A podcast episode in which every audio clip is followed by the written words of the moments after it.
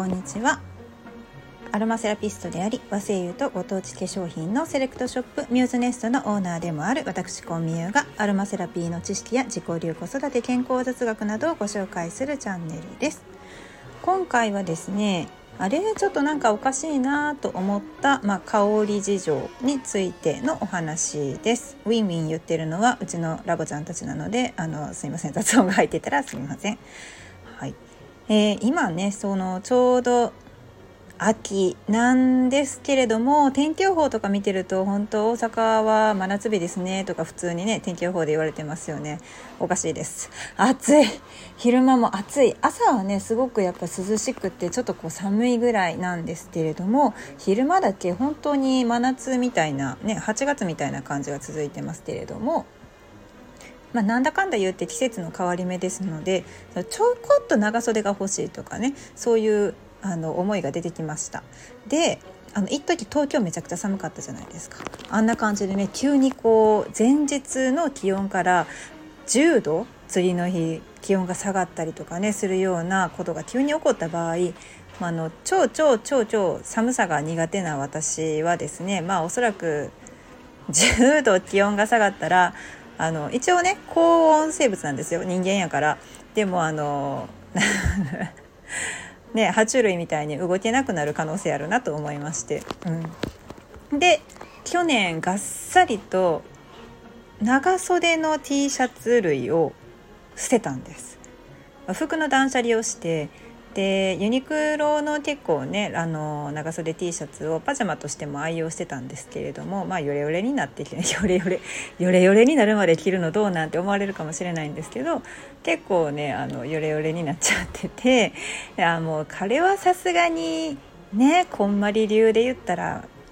全くときめかへんなっていうことに気がついてあもう捨てよう。ってなってバッサリ捨てたのはいいものの買うことをすっかり忘れていました。であ夜寝る時にあ寒いって思ったんですよね。こう結構私そのものすごいズボラなんで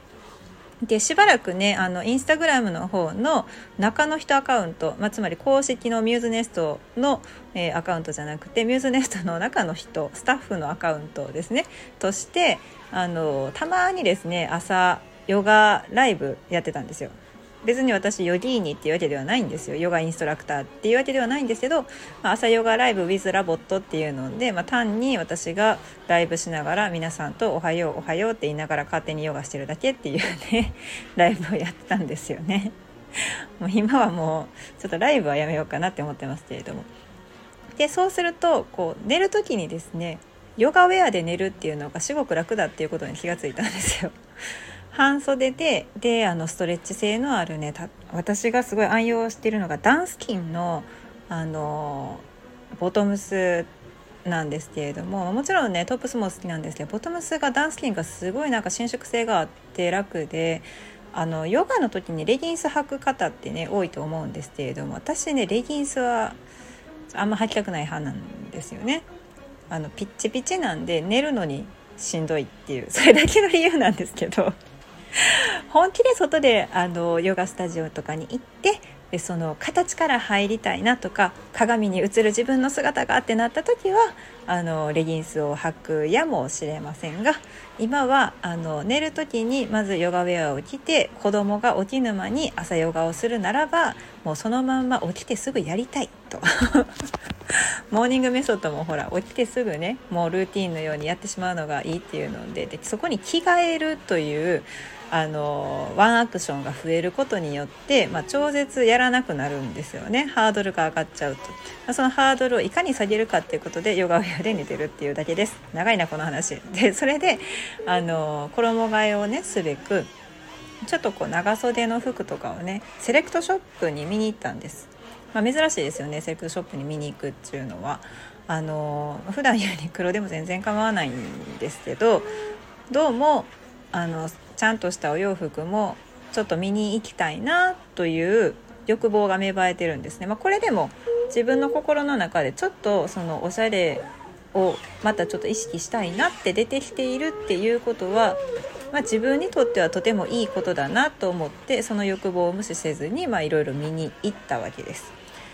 で超絶おしゃれなですねセレクトショップで、まあ、あの有名なとこなんですけれどもそうすると、まあ、感度の高い、ね、あのお客様方も集まられていてでバイヤーさんももちろん超一流なはずなんですよね。で本当にまああの多種多様な、うん、お洋服が揃っていて、まあ、お洋服から小物まで揃っていてでトータルコーディネートというか、まあ、提案として、まあ、お部屋のインテリア小物だとかでうん。その中にですね香りグッズの一角があるんですよ。本当にもうあのワンコーナー香りのコーナーがあるんですねお洋服屋さんの中に。あるん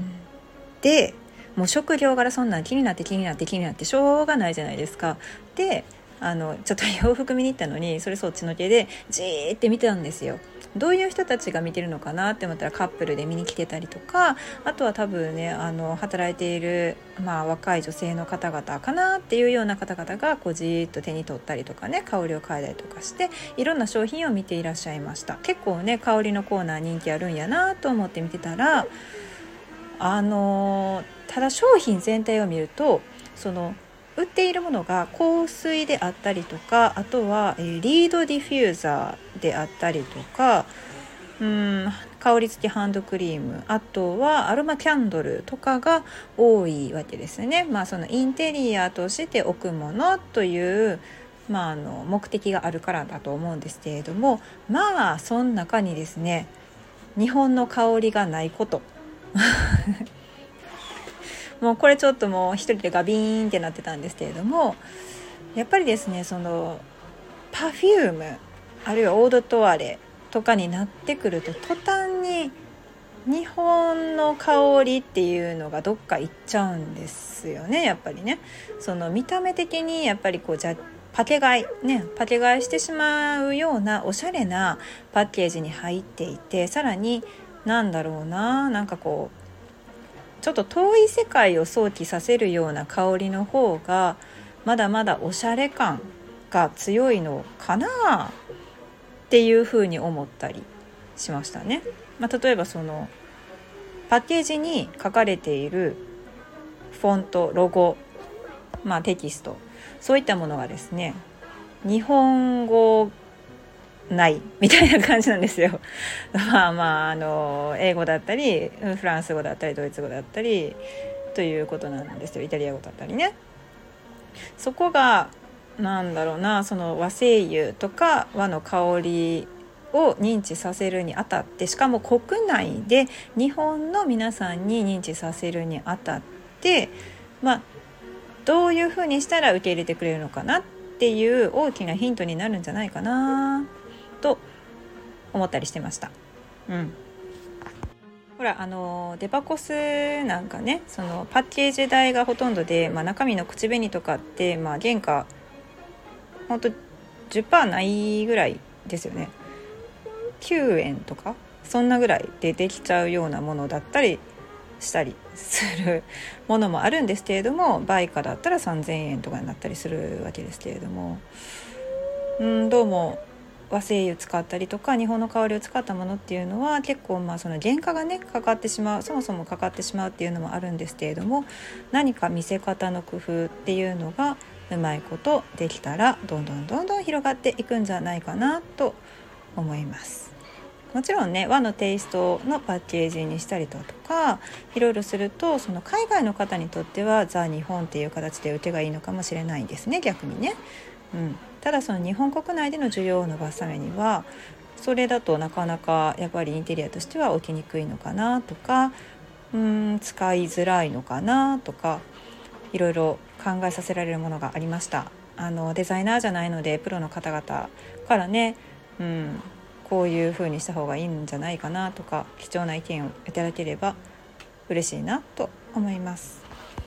はい、というわけで今日は、えーズボラすぎてパジャマでヨガウェア着てるよっていう話と長袖買いにセレクトショップ行ったら日本の香りがあまりにもなかったっていう話ですね皆さんもどうぞあのセレクトショップとか行って香りのものとかね見られるような機会があれば探してみてください。バラエティショップだと意外とね柚子の香りとかヒノキとかいろいろ売ってるんですけれどもねその高級セレクトショップとかになるとね途端に消えちゃうっていう悲しい現象が起こっております。それでは皆さん今日も良い一日をお過ごしください。ミューズネストのオーナーコンミューでした。ではでは。